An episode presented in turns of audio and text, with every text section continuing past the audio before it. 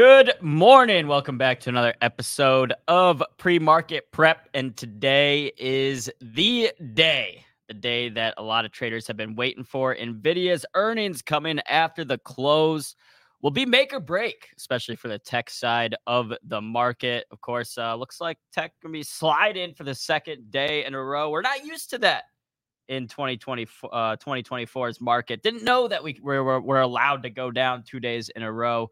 Uh, we'll be talking to Martha Stokes today, talking some Palo Alto Networks earnings. Let's go ahead and get the show started. Welcome to Benzinga's pre-market prep.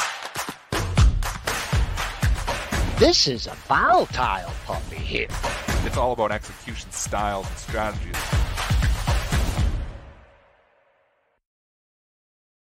All right, let's go ahead and run through the major indices before I bring my man Dennis on. The Qs, like I said, trading down again this morning after closing down uh almost a full percent yesterday. Go over to the SPY, also trading a little bit lower this morning. Dow Industrial Average, everything in the red. Even Bitcoin trading off a little bit. Let's bring my man Dennis on. Dennis, how we doing this morning? We're doing pretty good. We're looking hey, we at did. a pullback. I know we didn't go the you add me, I add you, you know, go back and forth here. I think I'll just add myself here going forward, and then we won't get crossed up. So there you go. I'm hiding in the background. When you give me the cue, I'll add me. Beautiful. Love it. Yeah.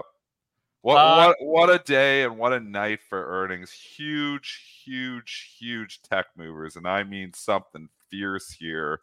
Let's start with the big daddy from last night, which is having one of its worst days ever here today. Palo Alto Networks down $87 now. The Momo trade coming off fiercely here. AB, talk to me about this earnings report. Yeah, I mean, you just uh, hold on, I'm waiting for this uh, to refresh real quick in here. With Palo Alto, I mean, we, we talked about how some of these expectations, again, bar just set very high for basically everything in this space. Uh oh. All right, hold on. Let me go ahead and pull these numbers up. Uh, I've got them in front of me. I got your back here. So we'll just go to Palo Alto Networks. I'll read. He's going to work on the charts here because he's got a little spinning action going on there. A dollar forty-six versus the dollar thirty was a beat on the bottom line. Top line beat as well. One point nine eight billion versus one point nine seven billion. Guidance just slightly light. And when you're a Momo company with a 50 PE or 55 PE, you can't have light guidance. A dollar twenty-four to a dollar twenty-six for Q3. Analyst estimates were up at a buck twenty-nine. Revenue guidance for Q uh, three also light 1.95 billion versus or to 1.98 billion versus analyst estimates of 2.04 billion. Full year, they're still seeing that they're going to hit 545 to 555. Estimates around 551, but again, that's not a blowaway. Even if it's in line on that guidance, it's not good enough when you've got a PE of 55 or 60. That PE coming in rapidly here today because the stock has fallen so far. I was just doing the calculation before I started the pre-market show. PE now, if they do hit that 555 target, is only 50 on PANW, which is as low as it's been for a while. Now, still, the PE is still 50. So I don't know. Like if the growth slows a little bit here, is it worth 50? That's the question. That's what question the market's asking. But wow, if you were looking for a dip to buy Palo Alto Networks, you got your wish. All right, we do got the Benzinga Pro up now. Uh, what right now, Dennis? Would you say are like the biggest stocks moving with this report on uh, Palo Alto this morning? Um, all the cybersecurity stocks are getting hammered here. So we'll do the technicals. We'll just go through them like Fortinet, wherever you want to go. Fortinet, CyberArk. You could go Sentinel One is really getting hit because Sentinel One has really had a had to move. S. There's just a pile of them. If you want to just look at the ETF, hack CrowdStrike getting just ki- kicked in here this morning. That's a big fall for CrowdStrike, down 9.6%. Again, all these stocks got lofty PEs, so you don't want to see inline earnings or slight misses. That's just not going to do it. This Momo trade, just talk the overall market here for a second, was coming unwound yesterday. It started with SMCI on Friday. Then it spilled over to all the Momo stocks. We talked on the show even about Lilly being the potential for, you know, coming back down. Well, that has happened here because obviously Momo stock as well opened right at the highs. If you shorted the open, you basically took no heat. Sold off 45 points. It's got another downgrade. We'll get to that in a second. But just talking overall, Momo trade in two days went from bliss to that PISS word. So not looking that great if you're long all these Momo stocks. With that being said, AB, you're a young guy. Do you look at Palo Alto Networks and think, well, hacks aren't going away. We're going to need cybersecurity probably for the rest of our lives here. Do you look at Palo Alto Networks as a leader in the space and say, I'm willing to pay a, a PE of 50 for this thing because I think they're going to grow earnings over time? Thoughts, concerns, AB? Yeah, I mean, so like you said, I mean, over time, the, and especially with uh, we were talking about this with Chaikin, the more and more companies are moving toward integrating AI and stuff like that into the workflow. Workflow, I think there's going to be more and more need for good cybersecurity. Uh, and over time, I think this, I do think this industry will just continue to grow. So any of these names whether you're talking about Fortinet, Palo Alto, like I could get talked into holding long term. I guess one of my big concerns with this, Dennis, would be that w- why wouldn't you know the biggest tech players, Microsoft, et cetera, why wouldn't they also be a good cybersecurity play? Uh, I don't know if they're if Microsoft hires you know some of these cybersecurity companies, but when you're talking about how many companies use say Microsoft Office or Microsoft Teams, like obviously you want that stuff to be secure. You don't want corporate secrets, you know, companies getting hacked, stuff like this.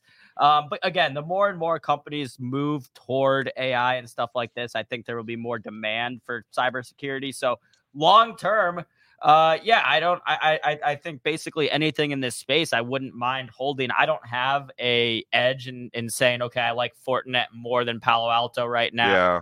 Uh, anything like that. You can see this morning, uh, you got a lot of downgrades coming in on Palo Alto.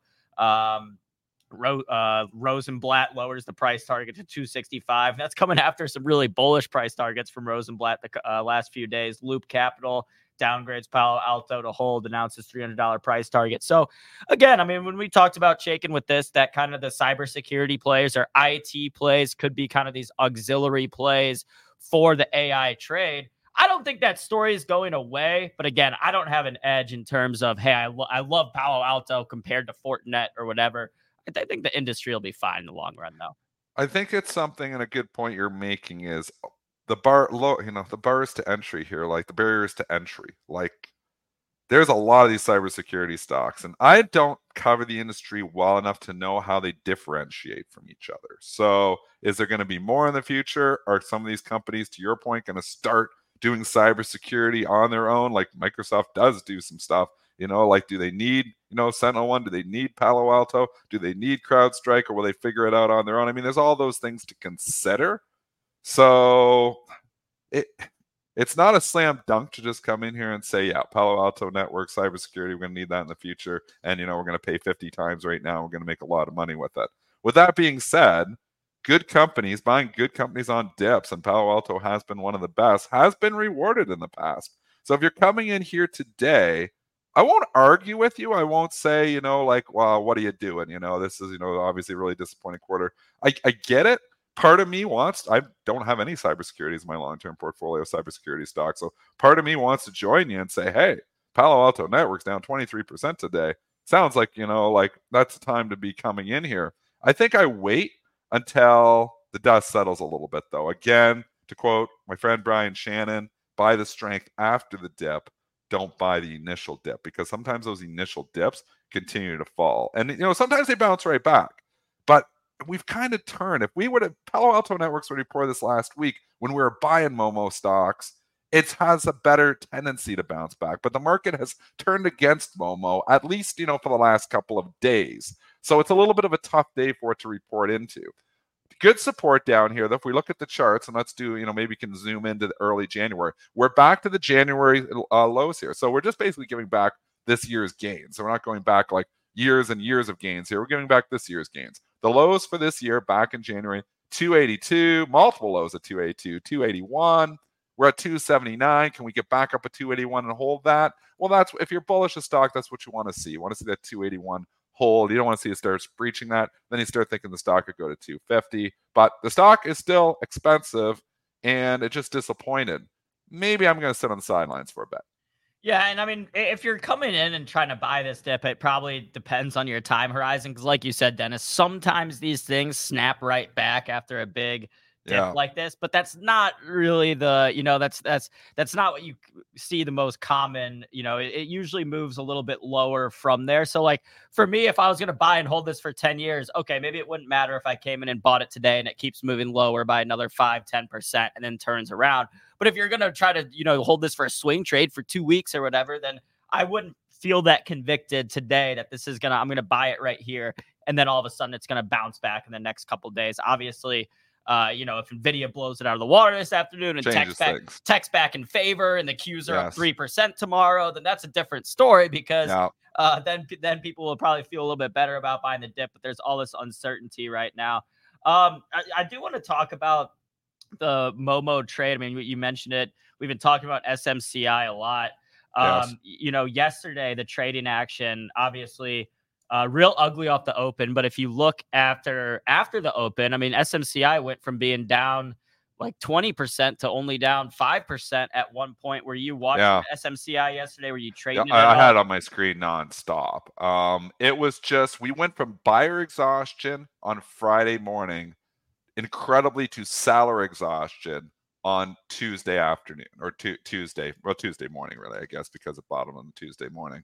Um, so I've got the five. I've got the five minute chart right here. You can see. So right here, where my cursor is, is where we opened uh, at around 800 a share. The stock just sold off all the way down to got below 700, and then that 700 level kind of yeah. acted as like a psychological, I guess, you know, one of those round numbers, and it kind of bounced right off that 700. So you went from yeah. 800 at the open down below 700 by 11 o'clock all the way back up to back to 800 by you know the close. So I mean, it was just a crazy trading day for SMCI.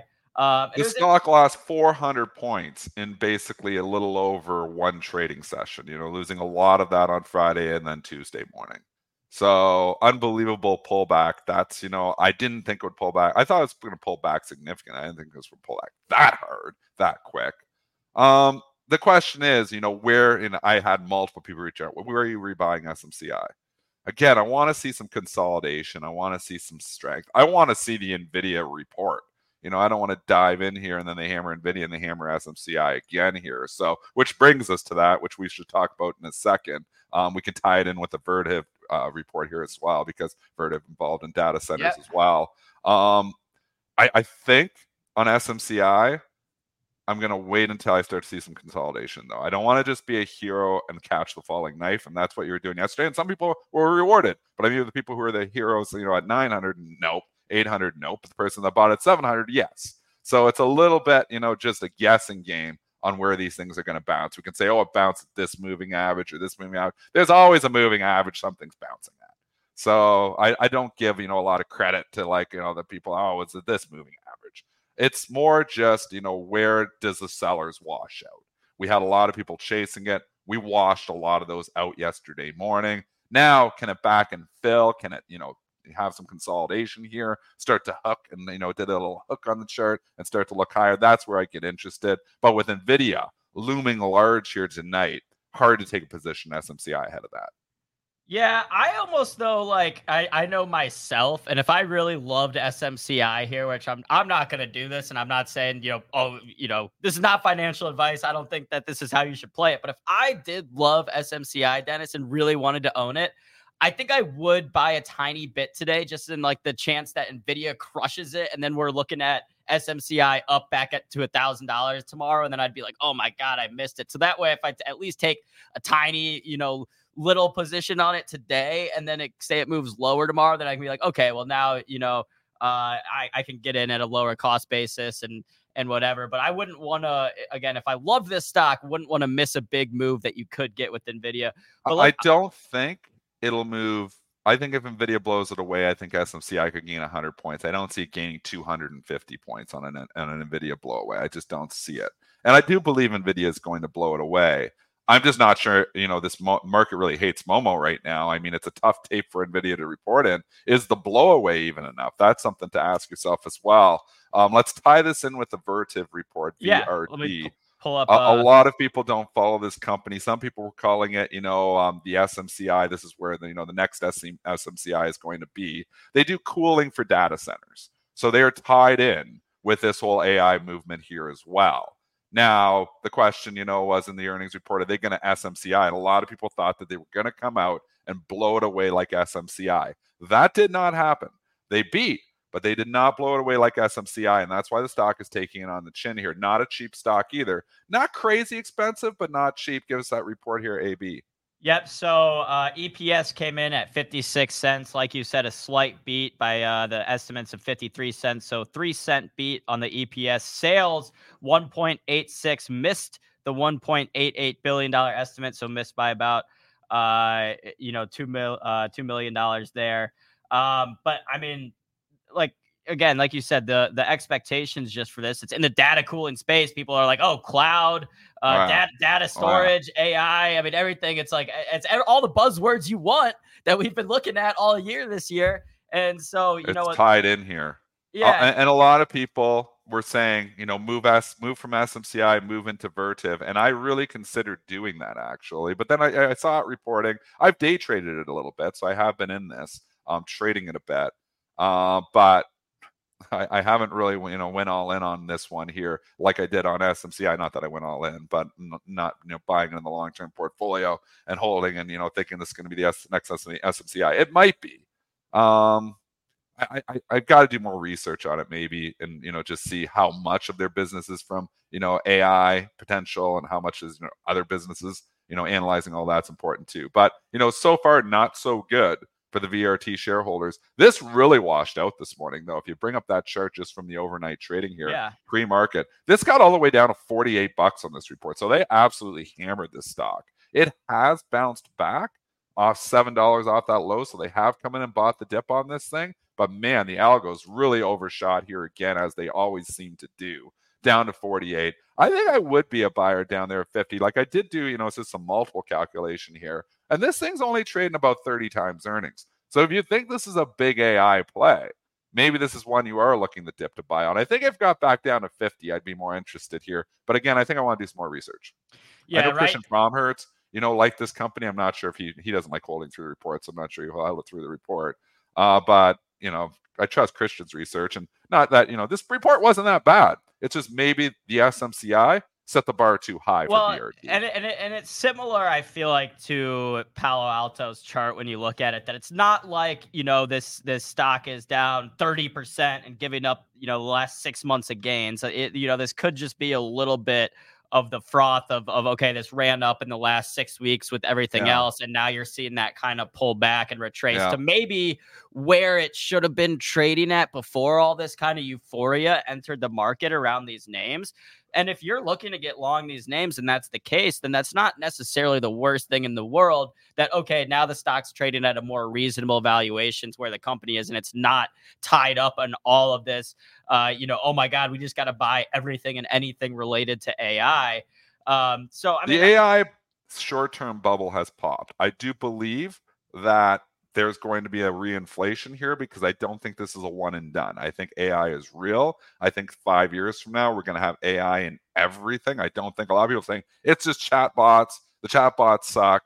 This is just another bubble that's burst, and now you don't have to look at it anymore. I don't think that's the case. I think it's going to be tied into a lot of things. I do think it could be like the internet was in, in 2000, you know, tying everybody together, you know, AI helping with so many different things, you know, and humanoid aspect of it too. I mean, right now the humanoids are just doing kind of what they're told to do, but you give a little AI and they can think and do some stuff here. You know, you start getting Terminator visions, but you try not to think about the ne- the negatives, just the positives. I think it's going to be huge. So I do well, think you want these companies on your shopping list. I think you know the SMCI is going to be a buy at one point. I think the VRT is going to be a buy. I do believe if NVIDIA gets a dip, it's going to be a buy, but I don't know if I want to come in on buy on day one. I like to buy strength after, not catch the falling knife. It's just not my style. Yeah, and I mean the thing with the people speculating that this AI thing is just a bubble. Oh, oh it's like we, we, when everyone wanted to buy Web three stocks, you know, a year, a couple years ago, and everyone was rushing out to try to, you know, find their different Web three. It's I don't think it's the same because you're already seeing. I mean, in, in, through Nvidia's earnings, you're already seeing the effects of the the new demand for AI and how much growth uh, it's creating for the company. And obviously, that's the one, NVIDIA is the one that people have been rushing to and been getting the most attention, rightfully so, because it's seen as the leader in this space.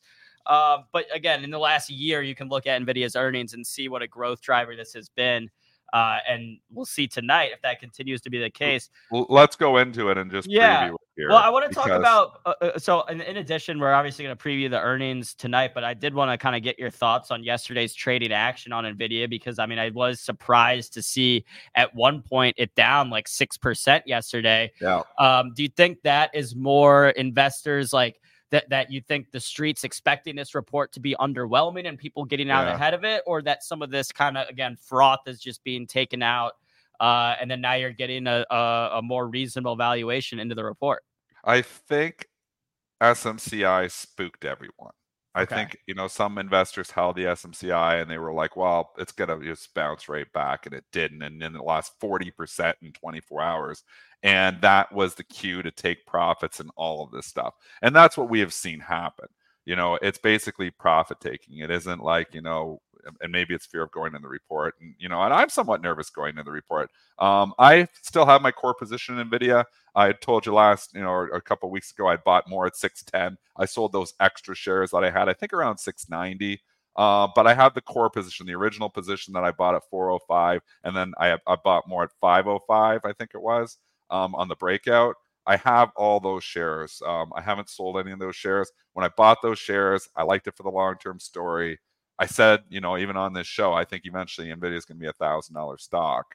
The question, you know, is, you know, am I strong enough to hold through the report? Yeah, I think so. It's not like it's a you know 100% of my position or even 10% of my portfolio. I'm always diversified. I think if I looked at Nvidia, it might be three or four percent of my portfolio. It might be five because it's moved up quite a bit. I haven't fully analyzed it there of my investing portfolio. So it's you know it's a chunk, um, a good chunk, and it would suck if the stock, you know, misses and goes down 100 points.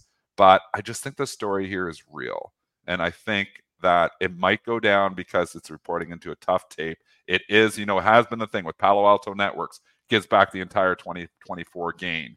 You know, so Nvidia to give back the entire 24 gain would be down at $500. I don't think that's going to happen.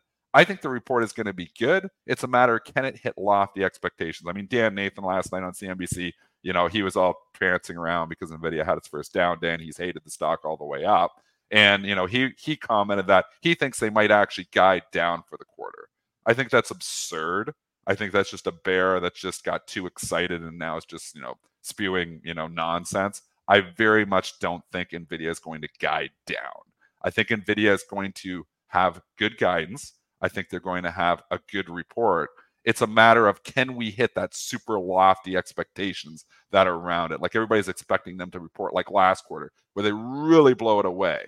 I don't know if they can blow it away that much. So that's why I think you're seeing the profit taking into the report. Yeah, and I've got some of the financials pulled up here in Benzinga Pro. So this is uh, just total revenue per quarter. Uh, and if you look, you know, so a couple quarters ago, zoom in there. So people with me like the glasses, I gotta go like yeah. Okay. So so a few quarters ago, three months ending in uh, April of last year, they did about uh, we'll call it seven billion in this quarter. Then yeah. the next quarter they did 13 billion. So that basically yeah. that's an increase of basically 50% there. And yeah. then the quarter after that they did 18 billion. So they went from they went from 7 to 13 to 18. So in order to maintain that growth, this number would basically have to come in at like 25 billion. And uh, I mean, like again, that uh, my my point in the, the AI, quarter. In the quarter, in the quarter, yeah. and someone in the chat was saying like, "Where, where are you using AI right now?" It, you know, it, people aren't. It's not there. That I'm not talking about me using AI. I'm not talking about Dennis using AI. I'm talking about companies, whether it's Microsoft, whoever, coming out and buying these Nvidia chips for what it's wanting to do with AI in the future. That's what's driving these earnings for Nvidia is, you know, them the other businesses buying these chips. And you can see that reflected. And again, here I'll pull up the annual uh, uh, revenue right here. You can see, I mean, we were hovering around, I'll zoom in again, 21, 24, 26, 29. Okay, now boom, you get the AI trade. 29. Okay, it goes down one quarter to 28, 26, 25, now 32, 44. So you've seen in like one year this thing explode, almost yeah. double revenue. And that's all driven by this new demand for AI. So I'm not, you know, people are like, oh, no one's you really using chat gpt people are still using google fine sure but either way companies are buying these chips and you can see that growth from nvidia we'll see tonight if it can maintain that great. Uh, I'm so so I'm not going to have a trade into this report. I only have the long term investment into this report, and you know I am up significantly in the long term investment. You know, 400 to 700 is nothing to like sneeze at. Now, again, I did add to it at 500, so I I don't know what my percentage gain on there. It's probably like 45 or 50 percent. You know, with the 500 ad. So you know, a lot of people like, well, you know, that's in two months. You should take that gain, and and it's maybe prudent to take that gain but I feel like this just this is still the story here. I don't want to be all out of AI. I just don't think it's like you know we've seen bubbles burst and then that's the end and you just forget about it. So I'm I'm I'm intending to hold my the rest of my Nvidia position through this report. I'm all out of SMCI. I have half of my AMD. So that's where I'm at from my original NASA. I still have my Amgen, which has just been a disaster. They came out and obviously the numbers, and they didn't talk about the drug in the report, and you know it's down here at this point in time, so it's not been good. Um, but you know, the NAS of the NASA, my original acronym, has done really, really well. Again, booked the gains in the SMCI, holding the majority of the NVIDIA position, holding half the AMD. That's where I'm at. I plan on staying there. I'm kind of comfortable there. If it goes down 100 points on the report, it's going to suck, but so be it. Would I rebuy, you know, and, and add to it? Possibly, but not on day one. Yeah, and I think I mean like if you're super bullish, if you were super bullish, this time last week uh, on Nvidia into earnings, think they're going to blow it away. And now we've gotten these, you know, two red days in a row. That's fallout from SMCI. I don't think that necessarily changes anything for Nvidia. The expectations might be lowered a little bit. And Nvidia went from like 750 to 680 in two, three trading days. So I mean that's a drawback of $70, nearly 10%. I think you know, if you were bullish this last week, then well, there's what what's the, now you get it at a better price point. Well, why would you not it, be bu- bullish now just because of a, a little shakeout? It's a good point, and Spinner, you know, making that point in the chat too. The bar came slightly down here. You know, we were at, you know, we're at all time highs going to the report, and Palo's firing on all cylinders. But now we've seen Palo Alto kind of disappoint. The Vertiv report wasn't that great. People are like, oh, well, maybe the NVIDIA is not going to be that great. And they're hitting it this morning because of that. There's some nervous Nellies going into this report. Which Maybe is, those nervous Nellies, you know, could be disappointed that they sold if Nvidia actually does blow it away and go higher. I'm not in the crystal ball business here. I think long term Nvidia is going to go higher. I think short term this is kind of a, coin flip. I could see it going either way, but I don't think it's a slam dunk for the Bears that Nvidia is just going to lose 100 points on this report. But I mean, backing up, I mean, if you would have told me a week ago, Dennis, that we'd be talking today about is the bar set too low for Nvidia going into earnings, I would have said you're crazy. No, the bar set way too high. But now that we're here, I don't think I don't. It seems the like bar is not as high as it was a week ago. Right. I mean, you went from like on a pole vault, it being like the world record, it's got to break the record and jump higher than anyone's ever jumped before, to now, oh, you know, this is actually manageable. Seems manageable. Right. It seems actually doable for NVIDIA to report some numbers that gets the market back excited about these names. And like you said, does that mean we're going to see SMCI up uh, 250 bucks more? No, probably not. But can NVIDIA, you know, report a number that again gets people back buying this stock? I think so. I wouldn't be deterred again if you were bullish by you know these couple down days that this thing is. So the is, expected move, um, like Chad, 10, if you've got, do you have the expected move? I, I think it's about eleven percent, or it was like when I looked yesterday. Yeah, I'll just go to the options. I can quickly figure it out. Options are obviously closed, but we can take the closing prices and figure it out. Stock closes six ninety four. If I do the weekly options on six ninety, um, that's looking at forty dollars and thirty five dollars Sorry, about 75 bucks if my air math is correct there. So So a little more than 10%. Yeah, like 11% right now. Yeah, so that's about right. So $75. It's a big expected move here. So, you know, if it went up $75, it would obviously be back up at all-time highs. And I think that's a bogey for it. I mean, if it blows it away, can it get up over the 746? Let's talk about, you know, scenario analysis. They do blow it away. Algos rip it higher. Well, 75 point move on top of that would bring it right around you know, if we it depends where we go out here today. You know, it was 681 and we still have the full trading day ahead. But let's say hypothetically went out where it's at right now, that would put it up right around you know the 750 area near the all-time high. And then if it misses, you know, the 600, which is a nice round number here. So that would be your range. You know, if you're looking CC, obviously. Oh man, if it gets down to 600, if it gets down to 600, I'm buying that all day long. You're gonna buy. You're gonna catch the falling knife. AB is ready to, you know, get his well, hands again, dirty, again, catch again, the falling knife. Put on some gloves for the long term, because even if I buy it at 600 and it goes down to 500, I'm not gonna be selling. I'm gonna be like, okay, well, I'll, I'll, I'll buy more at 500 and hold it for 10 years. Like, that's I, like Warren Buffett. Now, the, yeah. the whole thing is exactly AB the, the, the argument against the long term is, and I'll tell you the argument against the long term, talking against my book here, is pull forward, obviously, that these earnings, you know, growth is not sustainable. Um, but also the argument against the long term is that there's going to be competition coming from everywhere.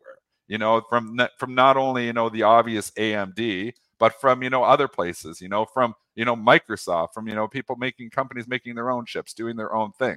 So that's the argument against the long term. Um, valuation, which is what you know a lot of people, like I've said before, have been arguing against the long term. I don't believe Nvidia as you know the valuation is an issue. I believe it's the potential for increased competition that could be the issue for the long term. So just keep that in mind when you're paying PEs of 33, 34, 35.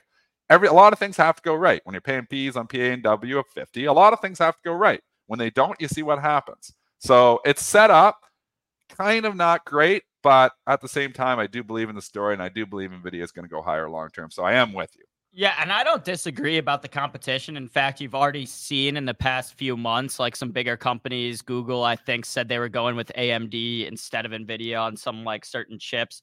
Um, but I think then the the question is, do I think that this industry, the semiconductor overall industry, is going to grow enough to uh, you know that that you can withstand other competition coming in and i think that answer is yes and then i think that nvidia will still continue to be a leader maybe there won't be as much separation between nvidia and its closest competitors five ten years down the road but i think i mean i think at this point if nvidia essentially like gave up its status as the leader in this space then it would be a big big you know mismanagement from their leadership team uh, real quick, just I want to uh, on kind of I guess like a trade idea. Sure. Um, a few quarters ago, uh, where my cursor is right here, when Nvidia first had its like huge report with this AI boom last May, the stock was up twenty five percent. So I thought uh, that okay, Nvidia is going to blow it out of the water this quarter. You know, demand for its chips are are way up. And I was looking at the options, trying to buy calls. And so this is for me, like with a, a smaller account. I'm not really doing a lot of spreads or selling. You know, I'm more just like looking for okay, can I buy some cheaper options and hope hope to hit a home run on them? They were way too expensive into the report, Dennis. So instead, I bought QQQ calls that expired the next day. Uh, that were slightly cheaper. And then on NVIDIA's report, the Qs ended up like two and a half percent that day. And I made a killing uh, that day. So I might look for something similar today to be like, okay, well, if I think NVIDIA is going to blow it out of the water, yeah then hopefully that means that gets other tech stocks, you know, back in the green. And so maybe I might be looking at some QQQ calls that expire tomorrow that are, you know, 2% above the break even. So that way, if it, if there is a blowout and all these tech names are trading higher tomorrow, I can make some money on it without buying these options that are just ungodly expensive good, on NVIDIA. Good point you're making here too, AB. And I would stay away. So if you're doing that strategy, stick with the Qs. Some people like, I'm going to buy SPY options because NVIDIA blows it away. The S&P is going to really go.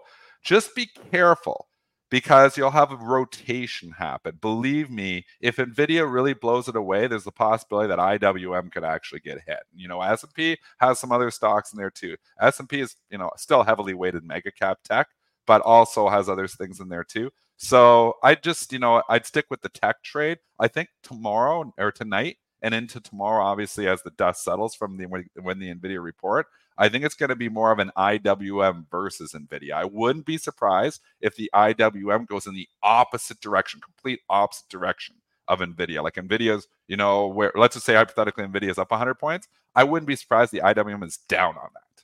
So just be careful with that. We've kind of seen this mega cap tech versus IWM. I think it could be even more pronounced tonight. So I think you're going to have some vicious rotation. If NVIDIA gets whacked, IWM might actually rally on that. So just keep that in mind. The rotations are wicked and they are real right now. Hundred percent. I see Jay Rice in the chat saying buying YOLO calls on earnings is a losing strategy. Hundred percent. Don't disagree, but I'm saying like I I just kind of like to do this for fun sometimes. So I'll take a couple hundred sure. bucks, buy some calls or puts. Not something I do with my like real portfolio.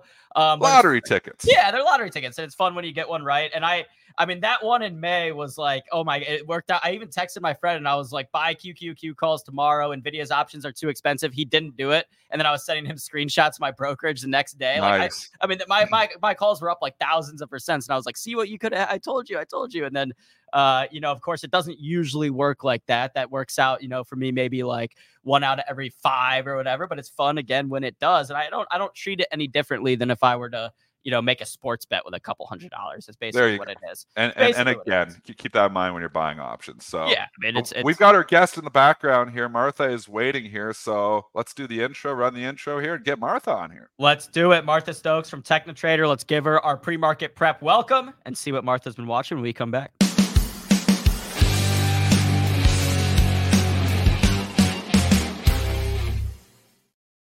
Hi, Martha. Welcome back to Benzinga's pre-market prep. How are you doing this morning? I'm doing great. Thank you very much for having me again. Of course, I see where you're uh, you're sharing your screen. Let's go ahead and get that pulled up. And uh, what have you been watching? I have been watching uh, the cycles. I'd like to introduce cycle theory to you. That's my oh, specialty. Uh, one of the things that people are talking about is, are we going to go into a recession? Is this going to continue? What's going on? The detrender takes the trend out of the any trend that you have. So what if you look at 20, 2018, you see that the cycle is trending down, but the price of the uh, the index value of the Dow continues up. This is the Dow 30 on a monthly scale. So our bear cycle started in 2018 and troughed in the 2020. Knowing this, you're going to be able to be aware that a lot of stocks are going to start selling down slightly because of rotation from the buy side institutions. They're going to start peeling off a lot of inventory that they want to move elsewhere or park uh, because oftentimes they'll support the market in a bear cycle and they want to have enough cash flow. So you'll start seeing that peeling off. So that cycle is very important. This is a deviated peak. This is my specialty. You don't see it in the chart here on your value scale, but you do see it with the cycle theory, uh, the cycles detrending the, the actual trend. So we had a deviated peak. It was a double reverberation here that warned us that there was going to be more downside. But as you see, there was a shallower uh, lower high, designating an intermediate term correction. And this trough did complete on that. So now we have a further uptrend, but we also can see that we are uh, bending this curve a little bit because we need to correct because the angle of ascent is too steep anytime you have a very steep angle of ascent, that's going to change. The NASDAQ, we have no big worries about a major bear market, but we have a market. This is an extreme deviated peak to extreme deviated trough for the NASDAQ. We had a little correction here. It was slower at it coming around than the Dow or the S&P 500. Now it's bending a little bit here, bending a little bit here. We're going to have a correction here, and you're going to you you gentlemen have been talking about Nvidia and S SMCI and all the others, that's where your correction is coming from. Those stocks are far beyond their fundamental values. The earnings reports, or for the retail side, the fundamental values are what the institution's looking at. They started moving out of some of these stocks a little bit earlier. If we go to Palo Alto and we look at it for, well, let's look at the monthly. I mean, it's, uh, it's a likes to Mike's. I mean, this this guy is way over over uh, over its uh, fundamental values, which are down around here before even reports. That's a warning. You can see the extreme deviated peak on its cycle. It didn't trough properly here, so we can see some correction. What you're trying to learn here is how do I know when we go into the earnings season what's going to happen? I'm on delayed. I don't. This is this is a student. Yeah, right. So I'm delayed. I'm not showing current current opening uh, prices here. But if we look at this from a fundamental value, where the heck did the institutions stop buying, stop investing in the stock as terms of fundamentals? Fundamentals are down here. Uh, this is pro trader pushing. This is a nudge, and they were pushing it up in a little consolidation. This speculation. This is all trying to drive the price. Smaller funds managers are your are the reason why these things are collapsing. Small funds managers, uh, small asset management companies with under $3 billion in assets under management are no longer classified as the retail side, uh, as the professional side. They're classified by the SEC as retail because they don't have to report.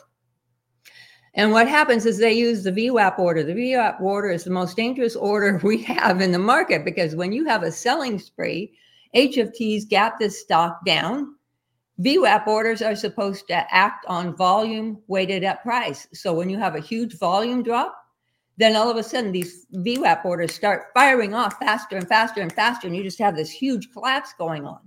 Meanwhile, the dark pools are going, hmm, where are the fundamentals of Palo Alto right now? Where where would we step in to buy? Again, it's not going to be here. they would step in later if they want more someplace in here. So this is this is what we look at, what we want to see, and what I try to teach my professional students because they have to be able to know before the event happens, what is most likely the probability, not a prediction, but probability of what's going to happen. You can always have surprise earnings.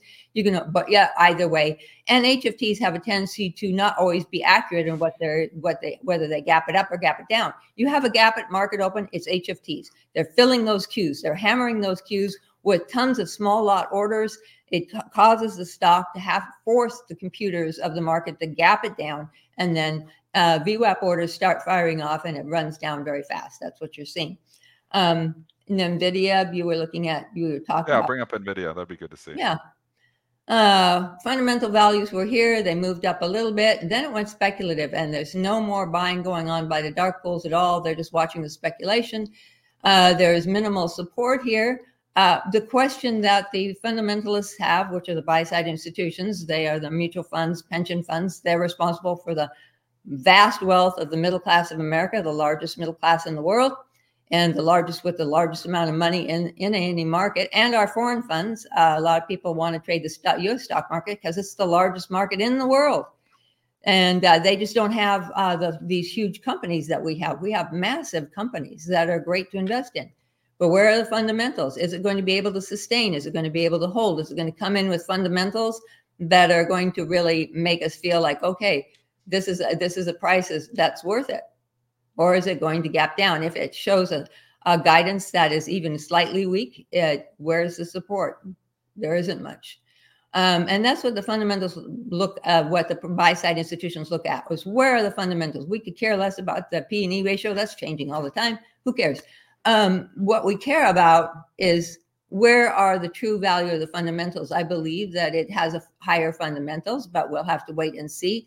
I do not see any heavy uh, rotation going on. If I look at my student, uh, there is a peak right here, and that's why it's turning. This indicator is a jewel for retail traders because before the price moves down, it warns that it's going to move down the next two days. If you're a swing trader, a short-term trader, this oscillator is a volume oscillator. Uh, I have several oscillators for different various uh, charting software programs they peak at that at that final up day so that you know that you can sell the next day and get out on your swing trade and get out at close to the high. That's a very important oscillator to have. Most people use price oscillators, and that isn't going to work in this market anymore. You need the volume oscillators, and that's something that I teach. This is flow of funds, showing what's going on there. So we see that beforehand that there's some rotation going out by the professional traders. They're not comfortable uh, swing trading this into its earnings season. So we ha- we have a lot of pre warnings that are going on that a lot of times. Let's stick. Can I stick with Nvidia here for a second, Martha? Because sure. everybody's talking about it, and you're talking about you know the fundamental value area. Where is that fundamental value area for you? Like, let's just say Nvidia disappoints and pulls back significantly. Does it, that equal a buying opportunity for you? And where would you you know be telling your traders to look you know at potentially buying this on a? I, I think Nvidia's uh, quarterly for this is going to come in as a you know pretty close like you do. I do agree with you thoroughly. I've been listening to your commentary and i agree with what you're saying.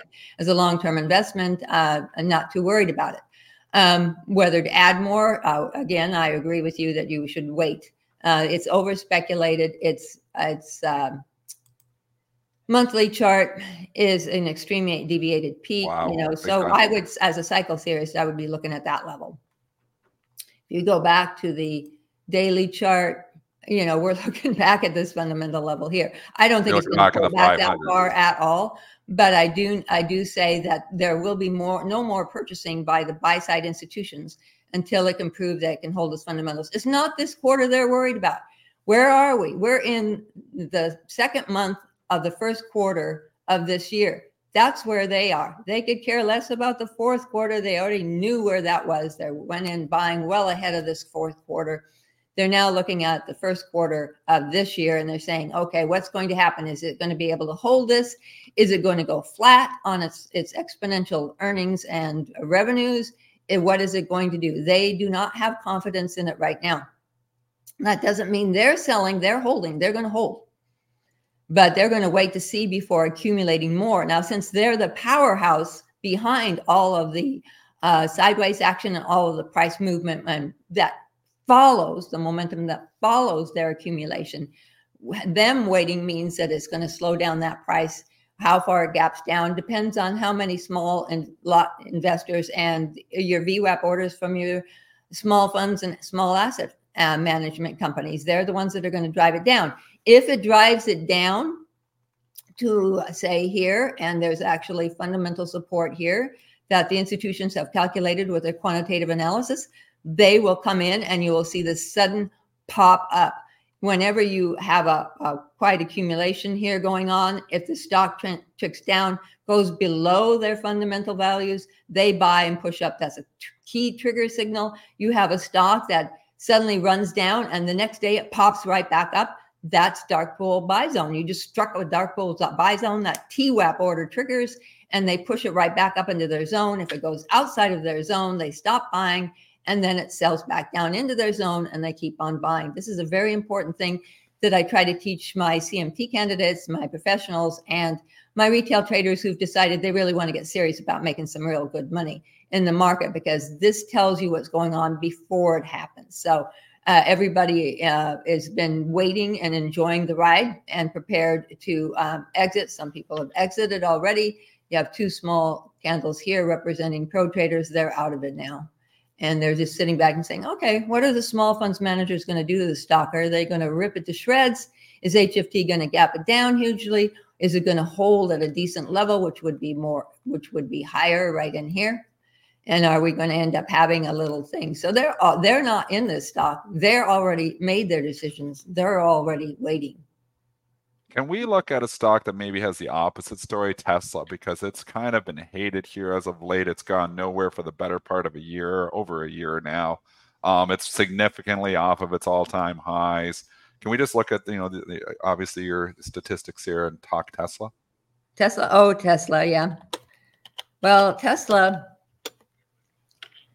is uh, okay. The biggest problem with Tesla is that the uh, buy side institutions go and visit each company that they own a huge amount of money in, and they don't really hold a lot. They're holding 43 right now. That's desperately low for a huge, big company. And what the buy side institutions are saying right now is we're going to keep selling CEO and, and board of directors until you get rid of your of the CEO that you have and get it, someone in place who will take this, com- this big, beautiful company and take it seriously and stop playing games.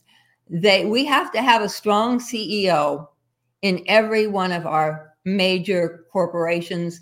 The ones that are going to excel have magnificent CEOs who take their job seriously and really drive that company. So we're looking at this guy and we're looking at a this uh, uh, lack of confidence in the CEO. And that's what you're seeing in this. And you can see it trickling down. We do have an extreme deviated peak to a trough, but the trough is reverberating because they're still selling. They're still slowly rotating, going out. Okay, you want us to reinvest in your company, you get rid of that guy. As soon as that guy is gone, and I know he's very popular by some people, but buy side institutions don't like him.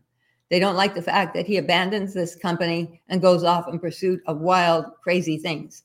This has support here. And if there's any inference that there's going to be a change of management, then it could do much better than it's going to do. If it doesn't, it's going to sit here in this trading range for a very long period of time. I've seen this before because uh, what what the retail side doesn't realize is that the institutions just have huge clout as investors. They have the buying buying and selling power. They have the voting power, and right now they're not happy if they were happier with this then this company if they had a ceo that they felt would really really drive it then it would be doing better uh, we could see that in, in microsoft years ago if we go back in time to uh, to the long, long, long, boring sideways. 16 years of consolidation. 16 years. Then you get this magnificent CEO who's been working his way up through uh, all the things. Just a brilliant guy. And look at this baby take off. They were so happy as soon as he came in. Man, they started buying this, And uh, then other people, of course, went in because it, it was it just got great products and it did well during the pandemic, but not overly so. Uh, because uh, it was catering to the small businesses who were struggling to survive the uh, pandemic. The government wasn't helping small companies much, mostly the bigger companies, and so that that Azure and all the things that they had for small business, and now they have their AI for small business doing very well. Uh, this is a great little company. You can see it's a little overextended on its, its mm-hmm. extreme peak and extreme deviation. It had a perfect cycle pattern, mm. but a soft landing on its price excellent. It moved up too quickly. It corrected on its its pattern, and so we're going to have another little correction here. But this stock can continue for quite some time. It's like you say, in Nvidia is a long term investment. Microsoft is a long term investment because these are just the beginnings of the new technologies. There's going to be all kinds of improvements, enhancements. There's going to be competition. There's going to be people coming in to fix AI because AI has a lot of problems. So, like Microsoft in the early days of the 90s, it was so exciting, and all these bugs and all these problems that you had. And then all of a sudden, all these little little niche uh, markets came, uh, little companies came up to fix all of Microsoft's problem. We're going to have the same thing with AI. So we're going to have this plethora of young new startups fixing the bugs of AI for the larger corporations. Pretty much, that's what I feel will happen again. It's already started. If you look at the national Nasdaq private equity market, they, they have all these little companies that they're nurturing and taking looking after, and they have all this revenue that they're able to um, help them grow with uh, because they're infusing investment dollars into those companies early. The buy side institutions are buying pre IPO on the Nasdaq private market. Well, we've been on the line with Martha Stokes again from TechniTrader. If you want to check out TechniTrader, we've got that QR code on the screen as well as a link in the description. Martha, this has been so much great information, a perfect preview of uh, NVIDIA's earnings this afternoon. Thank you so much for hopping on with us this morning. Thank you for having me. Bye bye. Thanks, Martha. Uh, all righty, guys. We still have a couple earnings that we did not get to uh, yep. last night. Uh, Dennis, let's start with. I mean, we've been talking about the the ugly. I guess let's stay on the ugly. Solar sure. Edge, ticker SEDG, uh, trading That's down now about almost 18% this morning. Let me get you the numbers yeah. there. Uh, I mean, everything in this space just seems so out the of solar favor. has just been an epic disaster. But again, ENPH, you know, reported into that and actually popped, and their earnings were just okay. What were these Solar Edge numbers? Give me these numbers because I'm surprised. You know, I kind of thought the bar was really low here. Right. And I thought if they said anything okay, that the stock could actually rally on that. Um, the report didn't so, look that bad. Yeah, the report itself wasn't that bad, Dennis. So the GAAP EP or non-GAAP EPS came in at a loss of 92 cents, which beat estimates by 42 cents. So a pretty sizable beat on EPS there. Slight miss on sales revenue of 316 million, missed by about 9 million. But here's where the kicker comes in. Uh, sales guidance far below expectations. So mm. not just you know a slight uh, you know miss on the guidance, but a, a, a far below the street expectations on guidance. Um, and again, you're seeing the stock get punished this morning. Everything. I mean, I, will pull up the TAN ETF because you can just see how this thing has been trading really all basically this year and where just to the downside. Yeah, or not the yeah, the past couple of days. I mean, it's just oh wait, why is it pulling up Nvidia's chart? That's Nvidia. Yeah, yeah, hold on. Get a definitely not. That's definitely not the tan. Tan. Yeah, I was, gonna say, I was gonna say. Wait, I was just talking about how this thing hasn't participated in the rally, but then it yeah, has. But that was Nvidia. Um, so I mean, if you look at this whole year, where my cursor is, is the start of this year. January tan was at fifty three dollars. January uh, second when we opened trading, now it's at forty four. So the whole year growth has really been kind of in favor. I mean, specifically in the semi space, but some of these tech stocks. But solar and these clean energy names have just not participated whatsoever, just seem very out of favor right now. And they continue to be out of favor because these are all financed plays, meaning they're big ticket items that require financing. And that is just not, you know, the Fed has not given them the, the environment where they're going to succeed.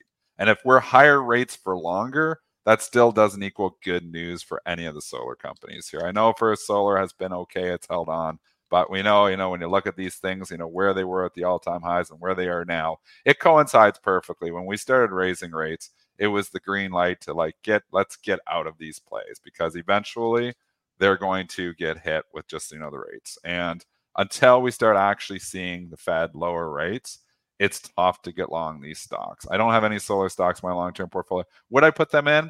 I mean, rates have got to start coming down you know and again you know some of this stuff is just you know it's you know you do your project analysis there and you're plugging in those financing costs. And when the financing costs are higher projects get killed like this. You know it's all about you know just doing it and and, and so that's the issue that they're facing. And it's you know not enough that we think rates are going to be going lower. We need rates to go lower. These companies need rates to go lower. So, you know, ENPH has had a lift, but, you know, give a perspective here too. ENPH was a $339 stock, 122 bucks. So it has been just slaughtered as well. All these other smaller ones, you know, you wonder if they can even stay in business. SunPower, $50 to three. Sunrun, if you want to just go through them all here, they've all just been disasters. Over a hundred dollars, it's 15 bucks here now. Um, there's Canadian Solar CSIQ was $67 is 22 bucks. It's just across the board. It's the story of interest rates and this it, and these companies were at ground zero for when, you know, they started raising rates. And to your point too, I mean that these companies, you know, need to lower interest rates because they're the ones that are going to borrow money and have to, you know, spend all this money. Uh, if I wonder if there wasn't as much, and I, you know, don't want to get too much into politics, but you know, I don't think the market, like all of us, we don't know who's going to win the 2024 U.S. presidential election. But I'd imagine that you know, if Biden were like a shoe in to win, then these companies it'd probably be seen as okay, these companies will have an easier time getting loans or getting money should they need it. Uh, and then maybe with that uncertainty, it's like, okay, they, have got some money flowing in right now, some loans coming in from the DOE to a lot of these clean energy companies. But does that dry up? If you know Biden doesn't win the election, and so maybe some of that uncertainty too. Just okay, if interest rates stay higher, and then you don't have that a government that's willing to kind of fund these companies if they're in trouble, then that could be a recipe uh, for disaster for some of these solar names it, it, it's a tough environment here for them. I think there's a turnaround story here eventually, but I mean, you know, give yeah. a perspective. The Solar Edge is losing a lot of money right now. It's not like we've got you know strong. You know, these companies are still making money. The PEs are still low, and eventually they're going to turn around. I mean, if the rates stay up here for the foreseeable future, there's the possibility that these companies they continue to burn cash could get themselves into some trouble. So it's hard to come in here. It's hard to buy stocks that are losing money. Yeah, hundred percent. Um, let's see. What else did we? We've got a couple minutes left. Are there any other big earnings last night that we we haven't talked about yet? Then. Yeah, there were some good ones. I mean, Teladoc is another disaster. Oh, yeah. Cathie disaster, and you know every time you think Cathie's just getting it going and she's starting to look like she's turning it around, they pull the rug out from under her again. Well, Teladoc is going to pull the rug out from under ARKK here today because she's got a pile of that. It's one of her biggest holdings. It's down 21% here. Give us the report here, AB. Yeah, let's go ahead and pull up the news here on Teladoc. We had okay, so looks like guidance was disappointing. Uh, EPS looks like in the 110 to 80 cent range versus a buck 23 estimates. Revenue came in at 2.63 billion, 2.63 to 2.73 billion below the 2.7 uh, billion dollar estimate. I mean, all these like COVID type plays, like you're talking Zoom, Teladoc, uh, like you mentioned, still some of Cathie's biggest holdings, but I mean, this thing just got crushed after week. Zoom has been a disaster. She was just the master of yeah, chasing right. everything, buying, you know, growth at all costs, and it just didn't work out. She bought a lot of companies that just, so, just weren't very good. She so this one trick pony. Tesla was her trick. This site, Cathie's Ark, it's not from ARKK, but it's someone else's site that they have. Because you know how ARK actually sends out its like daily yeah. trades. So they track everything on this site. So this is combined with all of Cathie's oh, cool. funds, uh, yeah. you know, what her top holdings are. So it's Coinbase still with She's a, a huge believer in crypto. She thinks Bitcoin's going to like a bazillion dollars. Yeah. Okay. This is actually interesting because Teladoc definitely used to be in this top 10 here. Wait, we want to know why it's not there. Oh, because the, the, market value is the price keeps so, falling. Yeah. yeah. So she probably hasn't sold the shares. It's just a matter of the price has fallen so far that it's, it's become insignificant almost in her portfolio. But I mean, it was three hundred dollars a share. It's fifteen bucks. Is this a new all time low? It's getting close to Nick new all time lows. I believe back in 2016. I don't know if that's when an IPO. That's as far back as my data goes. The low was $14. You're approaching all time lows for Teladoc. Oh my god! And look, it's got her cost average right here. Uh, for Teladoc. oh, that's fun. Where's that? 148 to 172. not a good one. That's a fun thing just to look at all of her cost, dollar cost out, like how much cash she has burned. Tesla's got to be good though. The Tesla thing has like made her. Where's her Tesla? Well, now, but I mean, now it's only so her because co- she sold some and bought some. So it's, so it's 80, 85 it to 108. So it's like about yeah. like an 100% gainer for her for Tesla, but that's by far the her. Coinbase is much higher cost base. Yeah. UiPath yeah. is much higher Roku. cost base. I mean, this Roku one is terrible. She's been so efficient at just burning money. Roku. it's amazing, you know, that she grew as much as she did. And I know we pick on her a lot, but I do believe she's one of the poorest money managers and and like of like who you know obviously there's lots of poor money managers but you know that have been talked about and talked about and you know you know given you know as much credit as she has been given i mean she has massively underperformed the Qs over the course of you know the ETF. So people get mad when I trash her though, but I mean I just try to push people away from investing with her because her investments have been so poor. Yeah, and I've definitely over time, you know, when when we were right in that growth cycle after COVID, like 2021, and ARK was you know, outperforming the Qs.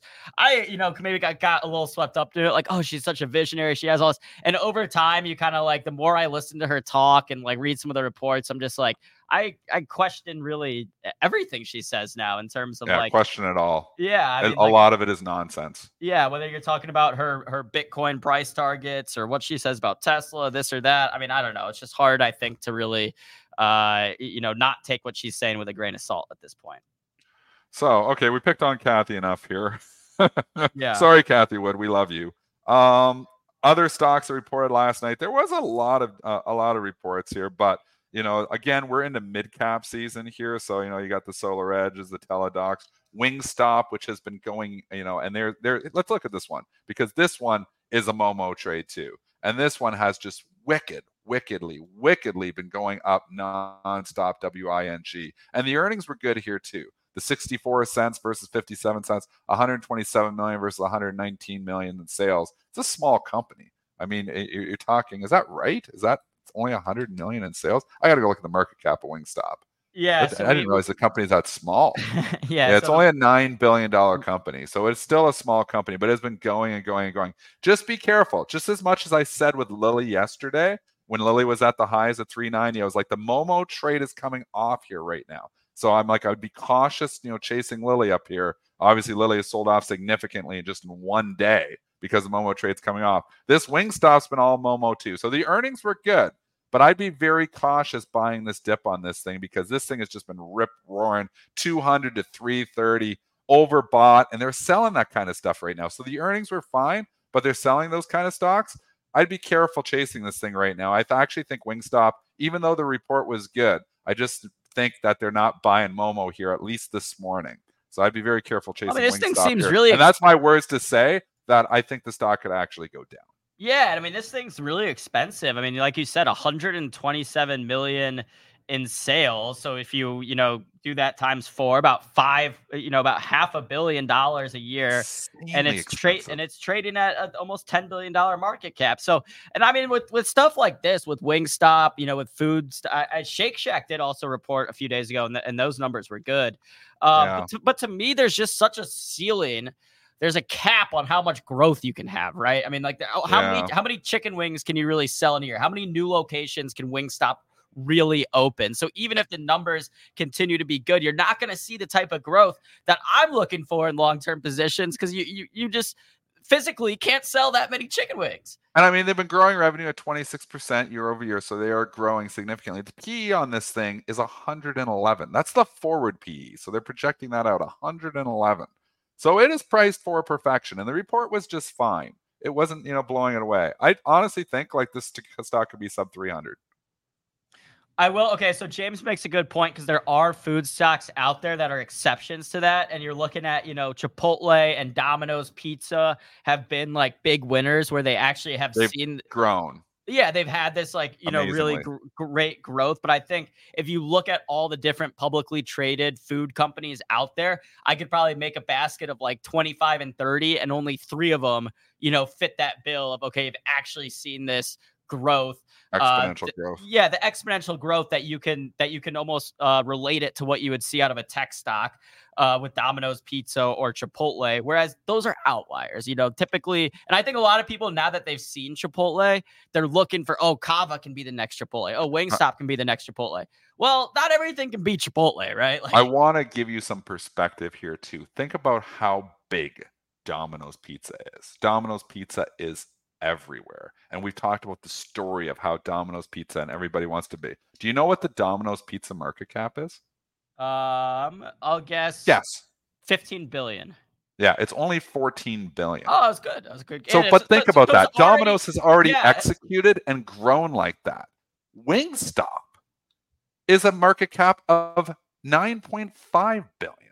So you are like only, you know, you're two thirds of the size and market cap of Domino's Pizza, but I pretty much guarantee you Wingstop is not even close to the size, you know, with the number of stores that they have of Domino's Pizza. So just consider that. You know, not every story is going to be like Chipotle, and Chipotle's market cap is immense. Chipotle has executed like nobody else since the E. coli stuff. You know, P is still 48 on it. It's not cheap. It's got a $70 billion market cap. But I think your comparisons to more like Domino's Pizza as opposed to Chipotle, because people want to say Wingstop is the next Chipotle. I don't know if that's the case. Maybe it is. Maybe they're that good. And maybe it's going to be, you know, $70 billion company. But, you know, the market cap here, you know, for most restaurants, the good ones is 10, 15 billion. Yeah, That's where it's Wingstop's at. already there. And, and, a lot of the growth has already happened here in the stock price. So that's my argument is that it's got to really execute and it's got to start separating itself to look like the next Chipotle, or otherwise you are buying a bubble on Wingstop. This conversation is making me a little hungry, but do you remember? Do you, do you remember at one point uh, when people were saying Domino's, it's not like a pizza play, it's a tech play? Yeah, uh, that was Cramer always saying that. Domino's that, that's Domino's technology play. play. Yeah, but either way, at, at, one point, to Domino's credit, if you look at the price action from say like 2012 to 2022, those 10 years, Domino's actually outperformed like Apple in that 10 years, uh, Nvidia, Tesla, Netflix, whatever stock you want to look at. Domino's at one point was like the best performing stock in that 10 year period. So you got to give credit where credit's due. But again, to your point, Dennis, like do I what I want to buy Wingstop when its valuation is basically only slightly lower than Domino's, and I personally think Domino's is a lot bigger and probably still has some more growth to go compared to Wingstop. So I don't know. They're I mean, saying in the chat that there's 1,900 Wingstops, so there's a lot of Wingstops. But I would argue that I'm just looking at the fundamental numbers here. PEs, I've never made a lot of money buying a PE on a restaurant of 111. So they better keep growing like crazy. They better be growing like you know nobody's business to justify a PE of 111. I'll leave and, it at that. And yeah, and I was gonna say, I mean, look, like it, uh, to the people in the chat singing Wingstop's praises, I might be completely wrong on Wingstop, and we're Maybe talking, we and, and, we're, and we're talking about this as like it's a Chipotle in a year or two or whatever. I'm just saying, if I had to pick, would I put Wingstop in more the camp of Chipotle and Domino's, or the camp of all these other food stocks like Wendy's, Shake Shack, etc., that haven't really done that much? I would probably put it in the latter. And again, I, I, I reserve my right to be wrong because I've been I've been wrong before and I'll be wrong again. And Paul making a good point. Domino's Pizza 10 times the revenue of Wingstop, yet only has a 30% higher market cap. So Wingstop better be growing. Better, better that is lofty valuations. You talk about Nvidia being overvalued 35 times earnings. You're paying 111 times earnings for a restaurant. That's that's expensive. Yeah, and I mean, like, all right, yeah, like we, you know, if, if you have those multiples, you better have the growth to back it up. I'm from the show me state, so now it's time to show me for you know Nvidia. Like, if you're gonna, you got to justify those valuations and those multiples. Tonight's the night to do it. So again, all eyes will be on Nvidia. We will be streaming sure. That earnings call here on our channel at Benzinga. So when the time comes at 4:30, you want to tune in. Make sure to come back here. Subscribe if you have not already. We got Joel coming back tomorrow. Uh, I'm gonna I'm, I'm gonna trade places with Joel. I don't think I'll be here, Dennis, but I'll you'll be in good hands. Good. So, oh, you're gonna be gone. Uh, yeah, for the next two. Okay, so Joel, to- we got coming back. We've got you know Nvidia earnings to digest, and not only Nvidia. There's a lot of companies reporting earnings tonight. Here, I'll just give you a few other names. Rivian. None of these companies are going to get much airtime because it's all going to be talked about in Nvidia. But there are some big ones. Etsy is going to report. We got the Cheesecake Factory. Bros old Money Mitch has picked. up. Dutch Bros is going to be reporting. We've got um, more food stocks, making me more hungry. Yeah, there you go. Bally's, CWH, Lucid's going to report tomorrow. We're going to get Square and Booking and Intuit. Um, we're going to get uh, Wayfair and Moderna is going to report. Carvana is going to report. So we got some more exciting reports coming as well. Oh man! But Nvidia is going to be whatever. I wish I was going to be here tomorrow morning. We're going to have so much to talk about. But uh, real quick, we're going to wrap up. R- Rivian. I mean, what is your like twenty second take? You think the company's going to make it? I mean, I feel like I now- am still a fan of Rivian. Okay. Not the stock as much, and I've said this before. It's going to be a time to buy Rivian stock. I don't think Rivian is a zero. I think it's going to be a player in EV. I think they make amazing vehicles here. It's just a matter of maybe now is not the time. You know, we still have higher interest rates here. Maybe when they actually start lowering interest rates, we look at this one. But you know, the market cap's 15 billion. Could it be a Tesla? Well, it's not going to be Tesla. But could it be, you know, uh, number two in EV, especially when the other automakers are now moving more to hybrid Right. and not pure EV? I think that's good news for Rivian. I'd love to see Rivian, and I don't know when they're projected to turn profits here. It may be a very long time away. Um, but you know, it's come down a long ways. And I do think that, you know, there's going to be huge growth here. I actually like Rivian long term, but it's hard here just because the company still loses money. 100%. I think basically if the company can withstand this cycle of higher interest rates, This is the cycle. It's got to withstand. yeah. yeah. if it can just withstand this and then we get to those cuts eventually, then Rivian will be a little bit further along in its production and everything. I think it'll be fine, but you got to survive. Basically, just hold on, survive. It's like a fighter, like that, you know, just make it through this round and then we'll be good. All right. So, but as long as it doesn't Yeah. get knocked out and get TK'd before the end of what you know, when the bell rings, then I think we'll be okay. So I, I I'm 100% with you there. Not in it now, but I think there will be a time to buy it. But all right, guys. Thanks again for tuning in to pre market prep this morning. We'll be back tomorrow morning. Until then, uh, stay green and good luck if you're trading NVIDIA's earnings.